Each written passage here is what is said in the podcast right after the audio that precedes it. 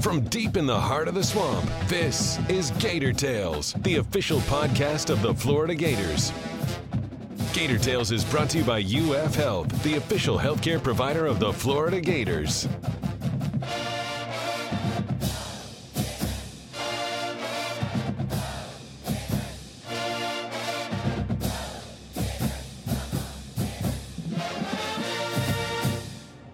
Welcome to Gator Tales. I'm your host, Adam Schick. Although Rainsville made it difficult to complete, softball dominated a soggy Gainesville Regional and hosts a familiar foe in Super Regional action this weekend. On this week's show, we'll begin with our roundtable discussion as FloridaGators.com senior writers Chris Harry and Scott Carter cover the All-SEC Super Regional against A&M, baseball's sudden adversity, a new in-state rivalry for football, men's basketball returning to NYC, long-term stability for the track and field program, another SEC All Sports Award for the Gators, and more. Plus, hot off the heels of her no hitter in regionals, we'll hear Aleshia Ocasio reflect on her greatest moments from a championship career. But first, while numbers can often lie, sometimes they hit the nail right on the head. As we opened up this week's roundtable, Chris used a few stats to illustrate the remarkable dominance of the softball program in regional play. They've advanced out of every regional. They've hosted a regional every year since 2013. They're 18 and one over that time. Outscored opponents along the way, 129 to five. And Wow. in in the regional last week, Tim Walton decided to throw his ace Kelly Barnhill against Bethune Cookman in the first game. Uh, she hadn't had any work. Um, I believe it had been eight days since her previous pitch. She she threw, I believe it was four innings, and they brought in Aleshia Ocasio to wrap things up for another two innings or whatever, and they no hit Bethune Cookman. Uh, next day, uh, again, uh, Kelly Barnhill, she gave up, uh, she gave up a couple runs, including a home run, as she's wont to do, as we know.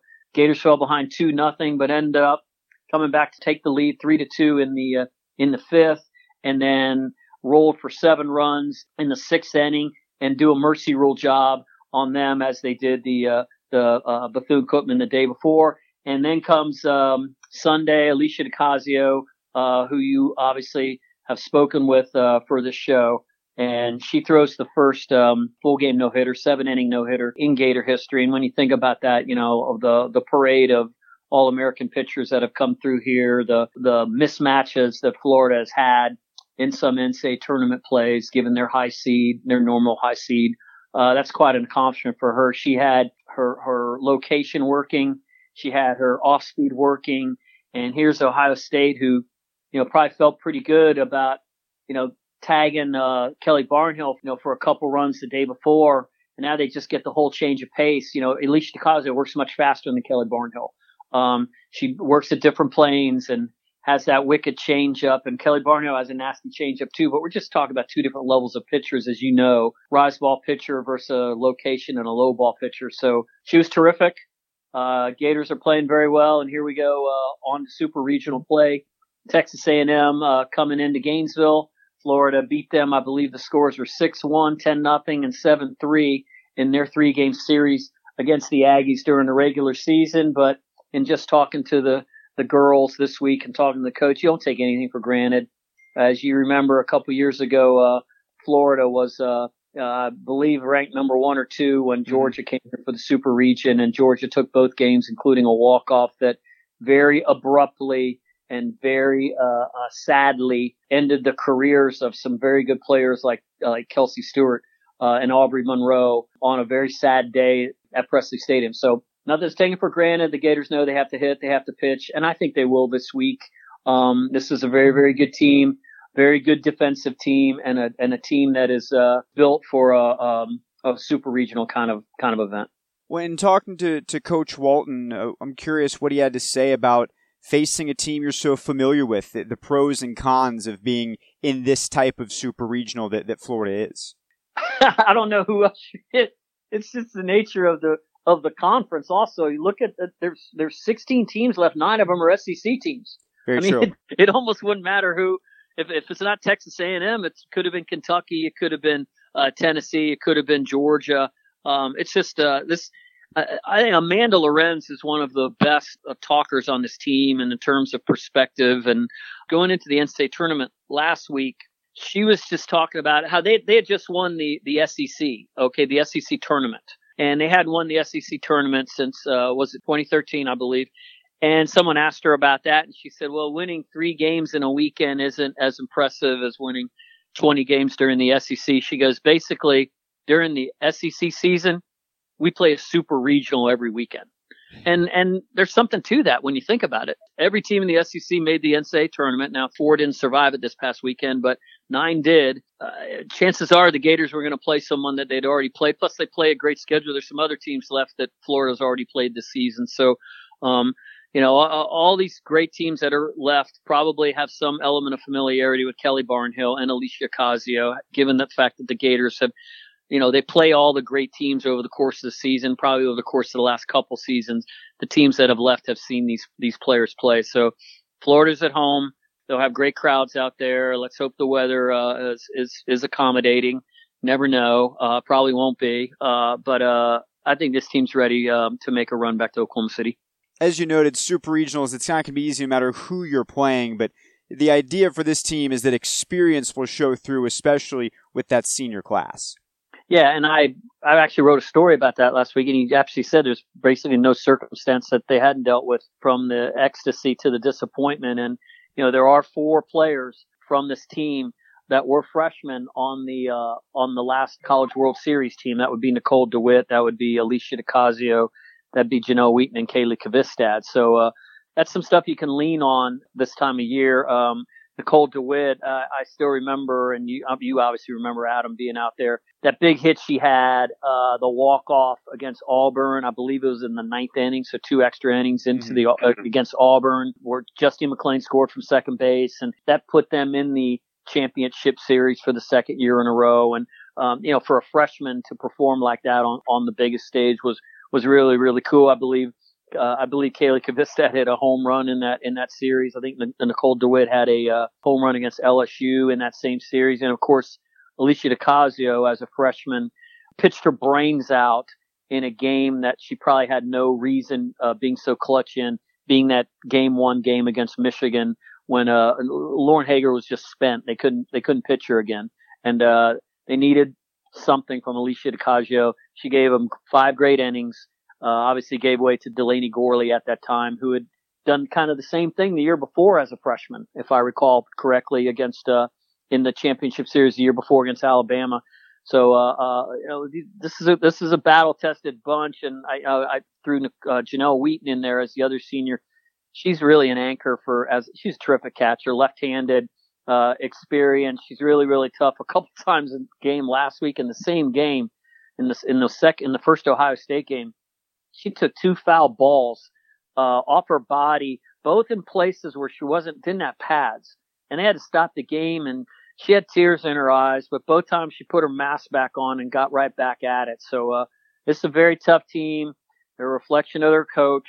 There's nothing they haven't been through, and they're excited. I think about going through it one last time. I I will say that as soon as this uh, series is over, um, come what may, they're going to trash the stadium as we know it and uh, start in on uh, that $10 million upgrade on uh, Pressly Stadium. So uh, hopefully they can send Pressly Stadium as we know it out on a winning note this weekend. So softball, obviously trying to get into the World Series. Baseball is not there yet. They're at the SEC tournament as we speak, and by the time people hear this, who knows what status they'll be in during that crazy tournament. But looking bigger picture, Scott, kind of an interesting time for baseball. They just got swept at Mississippi State, albeit nothing really on the line at that point. Everything was wrapped up and they went with some, some secondary arms. But then the news about JJ Schwarz getting hurt and, you know, being in a little bit of a difficult position. So I guess it's not as smooth sailing that they would want at this moment and uh, some adversity for them to overcome as they start to begin their back to back campaign. Oh, you're exactly right, Adam. It's really the first adversity they had all season. Uh, this is a team that wrapped up the uh, SEC regular season title with a week left, and then uh, they had to go to Mississippi State to close the regular season, and and they got swept. And you know, it started the series started off on kind of an ominous tone because you know Brady Singer, their top starter, SEC pitcher of the year, they scratched him late just due to a hamstring issue right before the game. they got outscored uh, in the series by about 15 runs, and it, it didn't look good. They didn't play the kind of ball that that they have all season as really the number one ranked team almost from uh, start to finish. But Kevin O'Sullivan had talked in recent weeks, you know, because everything was going smooth, and you know how coaches are; they want to guard against getting complacent. That can be hard when you've done what the Gators have done this season. But if they did hit a wall, it was right at the end, and uh, you know they lost the final home game of the the regular season against Georgia, and they get swept. So they, here they are going into the SEC tournament on a four game losing streak, and this is a club that had not lost more than back to back games all season. They only did that twice. So to be able to do that through a 56 game regular season, that's pretty impressive. It just shows how consistent they were. And, uh, so now there's a, there's a little, I guess, angst among the fan base, you know, as they, it doesn't really matter what they do up in Hoover. I mean, a lot of people think their resume is going to hold as the number one overall seed, regardless. They like uh, where they are. They're obviously going to host a, a regional and a super regional if they keep uh, playing that far. So they can get to Omaha through home. But uh, I think right now, if you talk to Kevin O'Sullivan and the players, they're wanting to, uh, you know, just think come home feeling a little bit better about themselves. I don't think there's any panic or anything, but you just don't want to stay on a losing streak too long. And some things that have been really good all year. Injuries, for instance. You mentioned JJ Schwarz. He's got a broken hand after a, a foul ball hit him on the right hand uh, kind of a, a, little break in there that's going to keep him out of the SEC tournament. They're, he's officially listed day to day. They're hoping that, you know, he can get back when they come home. But I mean, you losing him, that's a big part of your order. I think Brady Singer, from all indications are, they're just being conservative with his hamstring. Uh, you know, he's going to play a big role for this team for them to do anything in the NCAA tournament. And then Michael Byrne, the closer. I mean, he had a couple of tough outings in Mississippi State. Uh, we haven't seen that. So more than anything, Adam, they just got to get, I think, some things fixed, and they're hoping to do that up uh, up at the tournament. I feel like it's been a couple weeks since we, we had any football news, so we we've got some to put in the mix, and that is some scheduling news. Albeit with football, when you find out about scheduling, it tends to be things very far in the future, and that was the story this week with uh, USF coming back onto the Gators schedule, which, and you noted this, Scott, on Twitter. Uh, I remember being at that game, might be the hottest I've ever been in my life. I think you said that uh, you may not have stopped sweating yet from that game, which was, I think, was that 2010? Yeah, 2010, which, you know, is the only meeting between the two programs since USF cranked up their football program back in 1997. And the, the, the deal this week was announced where the Bulls are going to come up here twice uh, starting in 2022. I think the Gators go down to Tampa 2023, and I think it's back up at the Swamp uh, in 2025. So it's a span of four years where they're going to play three times. And I've always been a big fan of these in-state rivalries. I mean, obviously the Gators play FSU every year. They've got Miami coming up in 19. Uh, now you add USF in the mix. Maybe, uh, you know, maybe they'll get uh, UCF in there at some point again. It's been a while since they played them, but uh, that one game that we referenced that was in 2010. And a quick little story about that, Adam. That was my first game in this job. I started this job that week, hmm. and hmm. it was the hottest game I think I've ever been to in the swamp. And I've been to uh, quite a few like you have. And the weirdest thing about that, I'll never forget this as long as I live got to remember I, I was covering USF for the Tampa Tribune. That's right. That whole fall before that second game of the season. So I just spent, you know, basically several weeks around USF and Skip Holtz and knew those guys.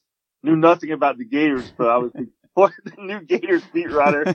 Uh, I remember doing a story that week. I went down and talked to Urban Meyer about his relationship with Skip Holtz, and uh, they actually had been buddies since they were both uh, at Notre Dame uh, as young guys uh, working under Lou Holtz. So it's funny how things uh, all all come around in a circle eventually.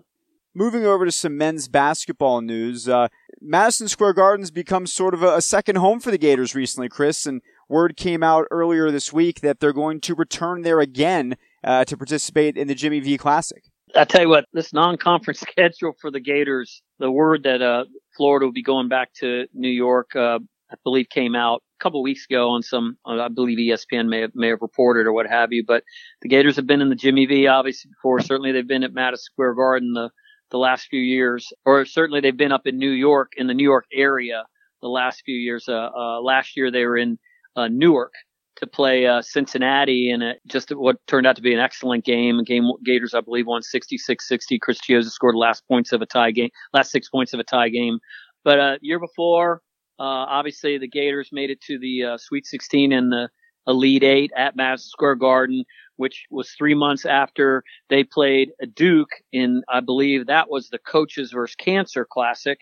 And they've been in the Jimmy V before back in, um, when uh, Billy Donovan during the Final Four team, I believe, played Memphis up there. So yeah, uh, the Gotham Gators have gotten their fill of uh, some trips from the Florida basketball team. Um, I guarantee they'll they'll be representing when um, Florida goes up to play West Virginia. An interesting thing about this, and I and I started this by talking about the non-conference schedule. We've they already announced that there's a home and home series on the horizon with Butler, which will be the the first year will be a home game against Butler in December of this year. Well, uh, we're going to find out when the non-conference schedule is released, Adam, that this game against West Virginia, which I believe will be on a either Monday or Tuesday night in Madison Square Garden, and then five or six days later on whatever that Saturday is, the Gators are going to be playing Michigan State at home. So that's quite a week of non-conference basketball for this uh, for this program. And um, uh, I know it's a long way off, but basketball fans are listening. They're they've got to be excited about the steps that this program has taken in terms of playing a really tough non-conference schedule, which always bears fruit when the selection committee uh, starts shuffling through resumes and starts seeding the tournament in March. Well, and the work toward building that team has already begun in earnest, I know, and you wrote about this earlier this week on the brand new FloridaGators.com, but uh, specifically new assistant coach Al Pinkins really getting in the mix with the bigs, who uh, a few of whom are now cleared to play, who we haven't seen in a while. Yeah, Al, Al Pinkins will coach the University of Florida uh, frontline players, the the bigs. And um, last year, um, you know, this was a perimeter oriented team. I don't think there's any, there's nobody who would who would deny that. Um, Florida ranked 268th out of 351 Division One teams. Adam in two point field goal percentage, 47.4 and uh, that, uh, they were next to the last in the league in two point field goal percentage. Uh, that speaks to what's going on. Obviously, the closer you get to the basket, the Gators were 292nd overall nationally in their percentage of points from inside the three point arc. So it's going to be an emphasis all off season. Al Pinkins was a guy who he was at LSU in uh, 2015-16, uh, coaching Ben Simmons, who obviously became the number one pick in the draft and will be the uh, will be the NBA Rookie of the Year this season. He was at Ole Miss before that and helped groom a couple players up in their front court. Murphy Holloway was a first team All SEC player. Uh, Reginald Buckner was a first, or excuse me, an All Defensive Team player. Those two guys were on the Marshall Henderson team that beat the Gators for the SEC tournament championship in 2013. So he knows how to do how to how to work with guys. And uh, Kevarrius Hayes, Dontay Bassett, those guys, you know, obviously need some help. They need help finishing. Now on the court is uh, Isaiah Stokes, who still can't go full court yet, but he can do half court stuff and play. And he's moving around. He's out there. He missed all last season with his coming off knee surgery. Chase Johnson missed all but four games due to concussions and what have you. He's in terrific shape. Preston Green has done an amazing job building that kid's body.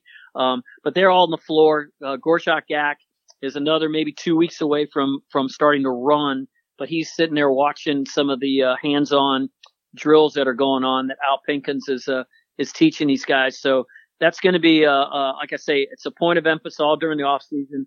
And Mike White really thinks that um, the depth uh, of front court guys he has, assuming he keeps them all healthy, and obviously Florida was in a pinch last year with their lack of um, lack of just bodies. Gak was hurt all year. They didn't have the two freshmen, and Johnny Egbunu, you know, never played, you know, one minute for the team. So um, they hope that's going to be a different uh, set of circumstances as far as being able to go big if need be uh, next year. But uh, it's kind of exciting, Adam. It's May, and we're, you know, we're getting, you know, we're talking a little bit of basketball. So you know, that's a that's kind of this is a podcast after my own heart a little bit. There's no question about that. You know, it's interesting. We had Coach Walton on last week, and one of the things we talked to him about was the uh, incredible wealth of great coaches that Florida has and how they feed off each other. And, and one of those uber successful coaches is going to be here now for a, a very long time. Uh, it was announced this week that Mike Holloway, uh, more affectionately known as Mouse, has signed a long term deal that Scott, it looks like, is going to keep him with the Gators probably through the end of his career. Yeah, he talked about basically uh, wanting to finish his career here. Uh, went over earlier this week and met with uh, Coach Holloway in his office and, uh, you know, talked to him about this story and, you know, how it came about. And, you know, it was a case of where, you know, he's done so much at Florida and he's kind of had people inquire about him perhaps looking elsewhere over the years. You know, what else can you do at Florida? He started getting some of that again, and uh, him and Stricklin worked out a deal. Basically, Scott Stricklin said, "We want you to be our coach. I certainly want you to be our track coach as long as I'm here." But he says, "Well, I don't want to leave," and they they agreed to this new 10 year contract extension. And you know, this is a come a, what a big season it's already been for the track program. The men and women both won the SEC outdoor championships uh, up at, uh, in Knoxville earlier this month. First time in program history, both the men and women have won it. The men claimed the NCAA indoor championship earlier uh, this spring, and of course, both teams are going to be in the hunt for the NCAA outdoor uh, championships in early June out in uh, Eugene, Oregon.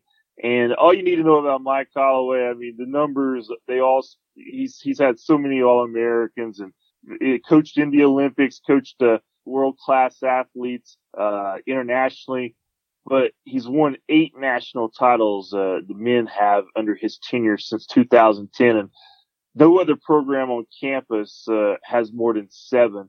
And that's the uh, women's tennis program. And Roland Thornqvist has four of those, and I think Andy Brandi has the other three.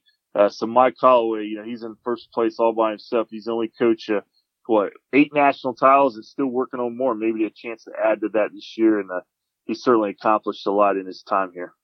We talk a lot on this podcast about the the dominance of the Florida program in the SEC, and and that's not just conjecture because this is the official podcast of the Florida Gators. It's because it's backed up by the results, and in line with that, this week we found out that the Gators once again have won the SEC All Sports Award. That is 12 years in a row as the top program in the conference. And when you look at some of the other schools in the SEC, Scott, and the success they've had, it, it really goes to show how well rounded Florida's program is and how the success really extends across every part of campus. Yeah, that's really the signature of this athletic department. You know, obviously, the majority of fans out there are going to get probably most excited when the football team or the men's basketball team wins a national title. Of course, last year it was baseball, but but one thing I've learned is there's so many Gator fans out there who really do follow all these programs uh, across the board. And even myself, I mean, I'll be honest with you, when I took this job, I wasn't quite aware of how good some of these programs were. And that was something that Jeremy Foley, that was important to him to provide resources to every program not on campus, not just uh, big money ones. And then Scott Stricklin has continued that and uh, you know, just for instance, you know, Caeleb Dressel, the swimmer, a great swimmer, national champion at Florida. I mean, he's going to be the face of the Olympics, as we've talked about that uh, for American swimming as on this show. Uh, a gymnast, Alex McMurtry, without question, one of the most impressive athletes I've covered, not only in what her sport is gymnastics, but just as an overall student and person. Uh, you know, I could go down the list and name more uh, but that's what makes this place special and they win. It, you know, great coaches, great recruiting, getting the right people, uh, great team chemistry. And, uh, you add all that up, uh, Adam, you're going to, you're going to have streaks like, uh, like we just mentioned in the All Sports Award. I mean, that's 12 straight years, you know, six SEC team titles this year. You want to know something that's pretty interesting to me or impressive? The Gators have had at least one SEC team title now for 40 straight years in some sport. Wow. I mean, obviously most years it's multiple sports, but that's 40 straight years at least some team on campus has claimed a SEC title. For our PAT this week, I want to look at the success of the Vegas Golden Knights. And it's caught a lot of people by surprise. Some wonder, is it good? Is it bad that a team can start up and be this good this quickly? But it made me think about you guys and your vast experience that you have uh, you've covered a lot of teams. I'm sure many that have been surprises for a lot of different reasons. And I'm curious which ones stand out to you as maybe the most surprising team that you've covered in your career. before I answer that, it's just that the rules of expansion have really, really evolved over the years in just about every sport when you think about it, because I think the advent of, of free agency and what have you, it's just, it's, it's easier to, to get good fast. I know, remember, Jaguars and the Panthers both made their conference championship games in their second season. Mm-hmm. Um, back in, I believe that was 1996. And that was a big surprise and obviously a big deal back then. And neither of those teams made it to the Super Bowl, but they both played, they both came within one game of going to the Super Bowl. For me, it's a pretty easy question because uh, nobody would have expected it. And this is something that obviously a lot of people listening here will be able to relate to it. It's the 94 uh, Florida basketball team um, that went to the Final Four. They had gone to uh, three NCAA tournaments in their history uh, at that point the people that followed the team back then will, will, tell you, well, they had Craig Brown, they had Dan Cross, and they had Dametri Hill, and they had Andrew DeClercq and Brian Thompson. That's your starting five right there. But none of those players were marquee recruited players. And there they were. Um, I think they tied with Kentucky in their division. Arkansas won the uh, won the SEC that year, I believe.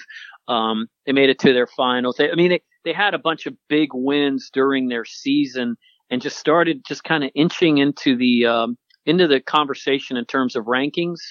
I remember Joel Glass was the SI, SID back then, and he was so excited um, when Florida won a particular game that got and got to number 24 because he goes because the top 25 teams get their highlights on ESPN Sports Center every night. Now every highlights on Sports Center or whatever, but right.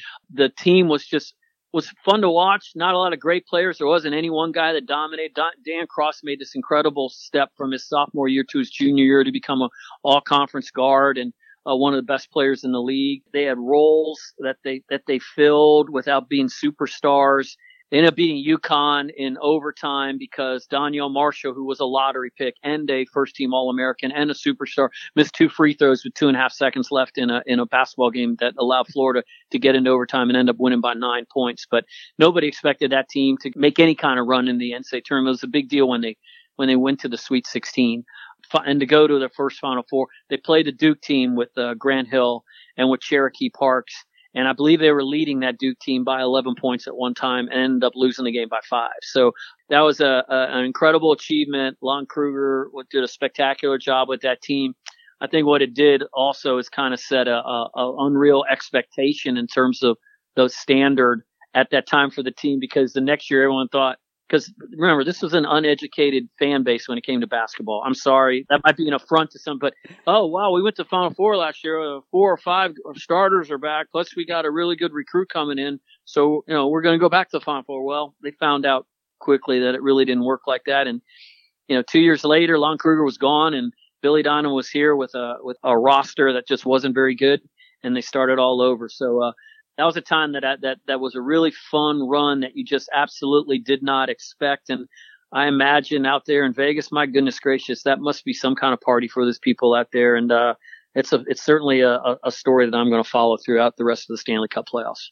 Good question, Adam. I'll I'll start with the Gator team, and it's it's kind of on the negative side because I think if you were to ask a lot of people, I think the 2017 Gators surprised a lot of people in a bad way. I mean, I didn't obviously expect a four and seven season last year. Uh, no bowl game. You know, that's, that's hard to predict when you're coming off back to back SEC's titles. Uh, just a lot of things went wrong last year for the Gators. Obviously, the coaching change with Jim McElwain. I couldn't, I didn't see it coming. I, I knew they probably could easily have a, a, year with, you know, maybe didn't get back to the SEC title game. Uh, but you just don't expect many losing seasons at Florida that was their second five years. But uh, they're they're working to change that. Dan Mullen's working to change that, and I know those other folks who might be listening to this who was as surprised as I was. Uh, they're hoping that that gets turned around. Now on the flip side, really, uh, I've covered a lot of different kind of teams in my career. I've had some really, really bad teams, like most of my time covering the, the Tampa Bay Devil Rays before they actually got raised and huh. got good. Uh, but the Tampa Bay Lightning. I was actually one of the beat writers uh, covering them in 2004 for the Tampa Tribune, and uh, man, that was fun. Going into that year, that that was a, a team that had been building to that point with with guys like uh, Marty St. Louis, Vinny Lecavalier, Fredrik Modin, Nikolai Khabibulin, the goaltender, and uh, John Tortorella was obviously the the guy directing the ship, and he's about as fiery as any coach I've ever encountered in any sport. And uh, it, the players and him, they butted heads a lot for the couple of years leading up to 2004. But when they got into the postseason that year, they were playing so well. And then they beat the Calgary Flames in the final. And uh, one of the moments I always remember in my sports writing career is up in Calgary at the Saddledome, Game Six, overtime.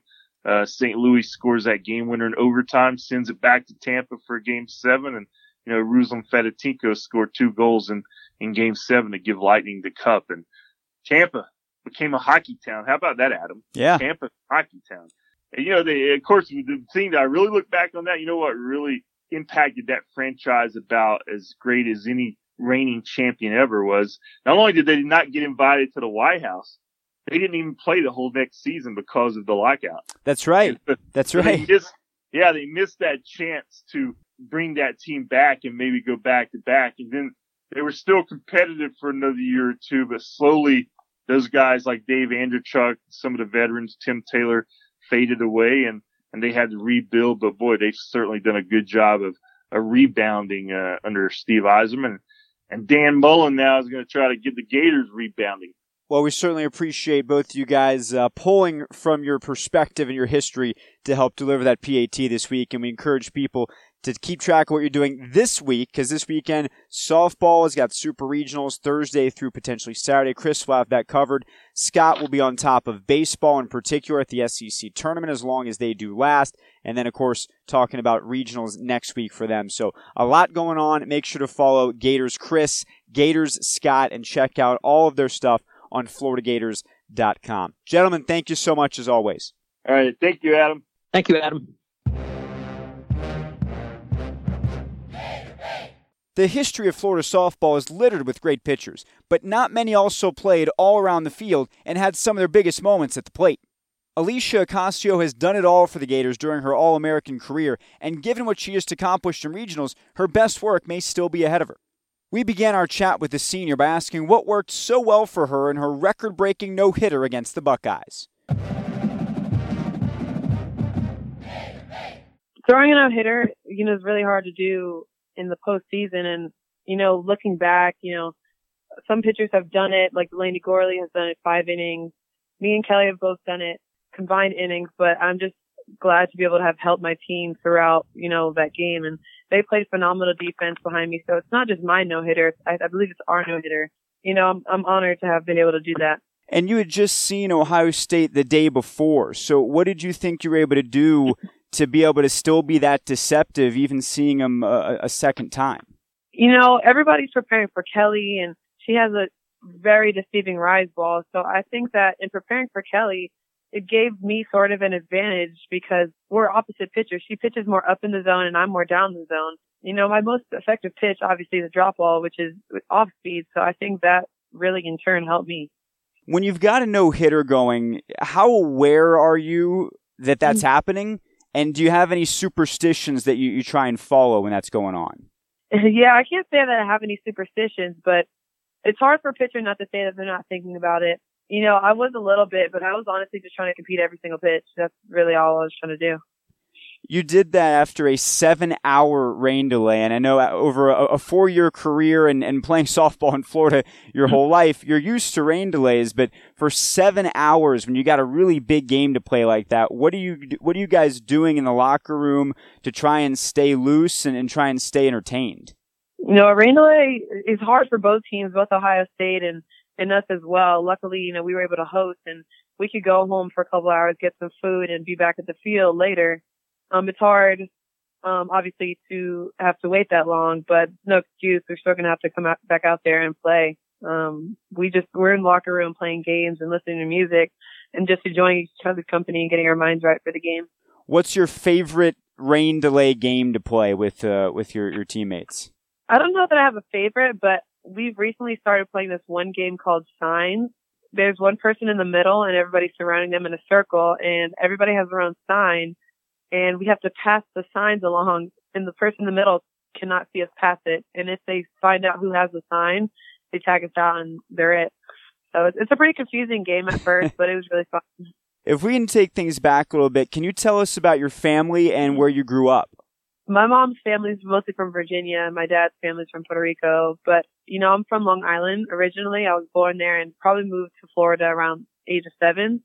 My both parents grew up playing sports. My mom was a cheerleader and did some other things. My dad played baseball, so I was around him when he was playing softball and baseball throughout, um, you know, my teenage years. And I just kind of grabbed the ball and started pitching on the side all the time with my dad. And eventually, you know, people were like, you know, you should play in little league. So I did that. And honestly, that's, that's how the story went. So did you automatically want to be a pitcher or were you hitting first? Cause you're, I want to talk in a second about the fact that you do both, but which one were you more interested in when you first started playing?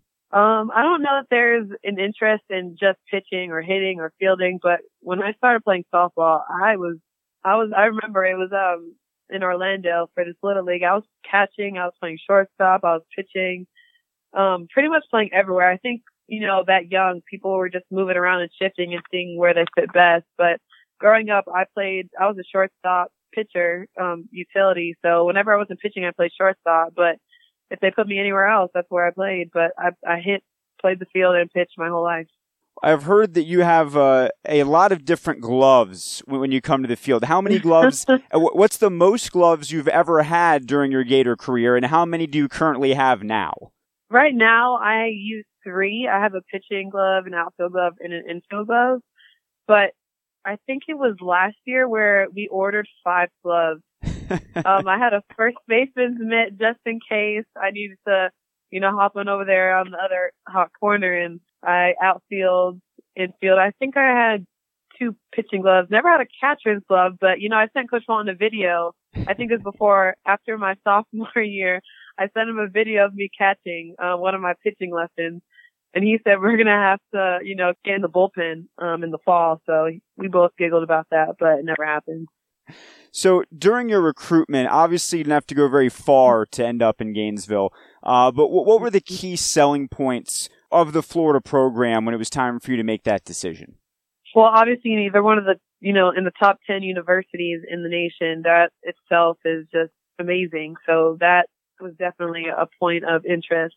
And I wanted to compete for a national championship. And, you know, I love the coaching staff and the girls were so welcoming and showed so much hospitality while I came on my visit. And ultimately, you know, the players talking to me about the program and how much pride they have to wear a gator across their chest was just breathtaking. And I just, I wanted to wear the gator uniform myself. So I committed and here I am when you said your goal was to win a national championship, and you did that very quickly, actually. In your mm-hmm. first year, you came in and, and, won a national title as a freshman. So, how high of a bar do you feel like that's set for you going forward? Was it difficult to have so much success your first year and then try and follow that as you carried on? You know, we've talked about it multiple times. My class came in winning a national championship in 15 and then not making it to the World Series the next year and then losing the championship. So I feel like we're pretty dynamic as a senior class and that makes us hungry. So we're ready to just play our first game of super regionals and not take anything lightly and, you know, just, just take it from there. But, you know, like I said, we're, we're really hungry for it and we're just going to work our butts off to get there again to give ourselves another chance. Coach Walton said after your performance on Sunday, it was the best he'd seen from you other than your win in game mm-hmm. one of the finals against Michigan back when you were a freshman. Going back to that and, and trying to get into that headspace for us, what do you remember about pitching in such a huge game as a freshman? Because it was a, a surprise to so many people when your name was on the lineup card that night in that moment, he told me the night before, and I was just trying to get my mind right, watching video, and just trying to calm my heartbeat down. But of course I was nervous. That's probably one of the biggest platforms that you can get on in the sport of softball and college softball. So I was a little nervous, but you know, my team helped me calm my heartbeat down and you know, all in all, I felt really good throughout the past couple of weeks as well. And, you know, thinking back at that, it's just, that was just a warm up. You know, now is, is real and I'm in the moment now. You at that point in your career, you weren't really hitting a whole lot. You're mostly just pitching and, and not many pitchers have also been regular hitters for Coach Walton. So I'm curious, what did you do to convince him to get you in the lineup starting really in your, your junior year? I don't know that it's any much of convincing. Um, we had conversations about me getting into the lineup and executing more for the team, and I just had to get better. That's that's what it came down to. And you know, as a pitcher, like you said, not many pitchers do hit, but you know, like I said, I grew up playing in the field and and playing an offense. So I just wanted to get better in order to get in the lineup, and eventually I earned a spot, and I'm glad that I'm able to hit and execute more for my team. Coach Walton's talked a lot about how dynamic your senior class is in the sense that you guys have done so many things. You've kind of been through every different route you can go through over a career. You're also now one of just two classes in the history of the SEC to win four straight softball titles. Uh, is that something that, that you've reflected on a lot, or, or maybe down the road you'll look back and you'll realize what an incredible accomplishment that was? I think it's one of those things that like I'm taking in now, and it's uh, it's just an amazing accomplishment. But we won the SEC um, four times, and you know, in the back of our minds, you know, we're still not done. It's it's not enough. So we're, we're playing with a chip on our shoulder, and we're hungry, like I said. And it's definitely something we're going to look back on as we get older. But you know, in the moment now, our season's not over. So SEC title or not, we still have more business to take care of. I know you're in the moment, so I'm, I'm sorry for uh, for making you reflective here. But uh, I'm curious when you think about the people that you've played with and the ones that came before you. Which teammate do you feel like you learned the most from over the course of your career? I've looked up to Lauren Haeger and how like fierce she was as an athlete and a person. She just did her own thing all the time, and she was just herself and did whatever it took in order to perform at her best level and did whatever she could to help others perform at, at their best. And as a person too, she was one of my best friends. And Kelsey Stewart, who's actually my roommate now, um, taught me a lot. She plays with a lot of grit and I admired that from her. So, um, you know, in the circle too, she was my second baseman. She was my shortstop. So she would always come to me and give me little words of wisdom and make me laugh and keep it light while I was in the circle. So I learned a lot from both of them. Obviously, there was a lot of girls who I learned a lot from, but Lauren Haeger and Kelsey Stewart, I'd have to say, definitely leave a mark on my career as, you know, as a freshman and sophomores while they were here. When you think about players you've then helped, people who you've had an impact on as you've become an upperclassman and a leader, who do you think you've had the, the biggest impact on? You know, Natalie, one of our freshmen, I can tell you has came up to me and told me that, you know, I've helped her along the road with her, with my words and just helping her in the bullpen and, and telling her how the ropes are and, and just telling her to, to just stay within herself. And, you know, she's here for a reason. So there's no reason to not be yourself because that's who they recruited you for, for Natalie. So she's came up to me. We've had some conversations and I feel like I've had an impact on her. Um, it's hard to, you know, I don't want to put any words in her mouth though, but she's definitely, yeah, she's definitely came up to me and told me that I've helped her a lot. So that's humbling for sure to know that I've been able to give help to other players, um, as a senior, um, knowing that, you know, other players have given me that same amount of help when I was just a freshman or a sophomore. So I think it's really cool. And I've also learned some things from other players, um, and other seniors while I'm still here. So it's, kind of a circle. We've all learned from each other. I know there's still more memories that you're you're hoping to make, specifically uh, out in Oklahoma City. But thinking mm-hmm. about what you've done and the the bevy of accomplishments, what are your, the most enduring memories that you have from your time as a Gator? Obviously, winning the national championship. There's no other feeling like that feeling. I remember the last out. I was in the dugout, just cheering, just cheering for Lauren Haeger I actually fell over the dugout because I was so excited. I fell over. I'm still looking for that video, by the way. And I was just, there's just so many tears of joy. And it's, it's crazy to think about because I was just so happy in that moment and, and happy for everybody. But there's been so many different memories throughout the years, not only with softball, but from the memories that we've made outside of the field because we, I mean, we've all been so close. Um, we're with each other every single day. I mean, even off the field, like I have my teammates like in the living room right now waiting for me to come the phone so we can like hang out and stuff. But we're always together and we make like fun memories all the time. So, um, it's, it's hard to just choose one, but I can definitely say that winning national championship was pretty high on my list. A few weeks ago, you were drafted by the Chicago Bandits Have you thought a lot about what you're going to do as a professional in terms of playing both ways? You're you just going to maybe specialize in one? How much thought have you given that to this point? I haven't given it a lot of thought only because I pitch, play defense, and hit, and that's what I, I want to do. So it's not really in my mind to just like be a pitcher or just be like an outfielder or a hitter. I want to be able to, you know, give my team whatever they need um, as far as what I can do. So if they need me to do, if they need me to pitch, I can pitch, but I'm looking to help in any way that I can. And um, obviously, I'm going to play for Puerto Rico too, so mm-hmm. I do all three with them. So I'll be practicing all three, and wherever they put me is where they put me because there's so many great players on the team, and I'm really excited to have the opportunity to play with them. I wanted to ask you about Puerto Rico because you mentioned earlier that your dad is originally from Puerto Rico, and I know you got mm-hmm. involved with their national team. So can you talk about that experience and, and what that's meant to you? Been a great ride. I've been on the team for I want to say six years, and we've qualified for some different things. We've won medals. I'm really most excited about playing this summer because you know we're going to get a chance to qualify for the Olympics, and that's obviously a huge deal.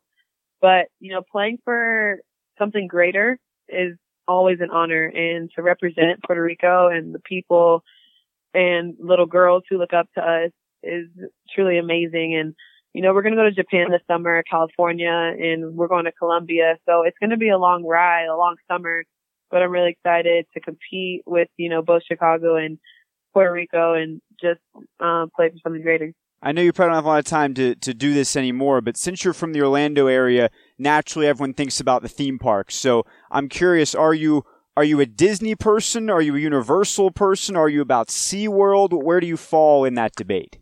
Every, I'm an everywhere person. I'll go to, I went to SeaWorld last year. I went to Disney not too long ago. Um, I'm actually trying to go to Aquatica this summer, the, oh, wow. uh, the water park yeah. that SeaWorld has that'll be fun. But I'm I'm an every everywhere person. I like Universal. I like Busch Gardens too. Yeah. In Tampa. Yeah. Have you ever been on SheiKra? Oh yeah, SheiKra's incredible. Yes. Do you have any favorite rides or things in Orlando? Do you have like a favorite thing in Orlando of all the parks that you love to do the most? I think Tower of Terror and Aerosmith are both my favorite rides at Disney. You're you're, you're a Hollywood Studios kind of girl. Yeah, absolutely. I can't I can't Absolutely. argue with either one of those. Um, okay, yeah. final thing for you. We'll bring you back to softball, uh, and then we'll let you go hang out with your teammates. Super Thank regionals. so much, Adam. so super regionals. It's A and M. You're very familiar with them. Obviously, you played them three times at home already this year. What are your expectations for this matchup, and what can you take from your previous series against them? You know, we played them regular season three times and won all three games.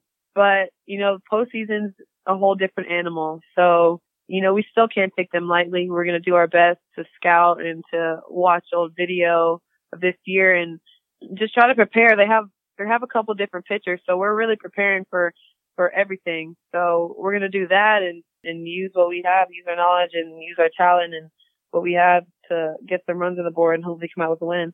Well, we know that Gator Nation is very excited about Supers. They're hoping to get you to the World Series, and uh, we certainly wish you a lot of luck this weekend and beyond. Thank you so much. And that's going to do it for this week's show. If you haven't already done so, be sure to subscribe to Gator Tales in the podcast app of your choice, and please leave a review to help us continue to grow. Be sure to support softball as they host Texas A&M starting Thursday night at 7 on ESPN and follow baseball's run through the SEC tournament on the SEC network. We'll be back next Thursday with an all-new episode, so don't miss it. Until then, I'm Adam Schick, and I'll see you at Super Regionals.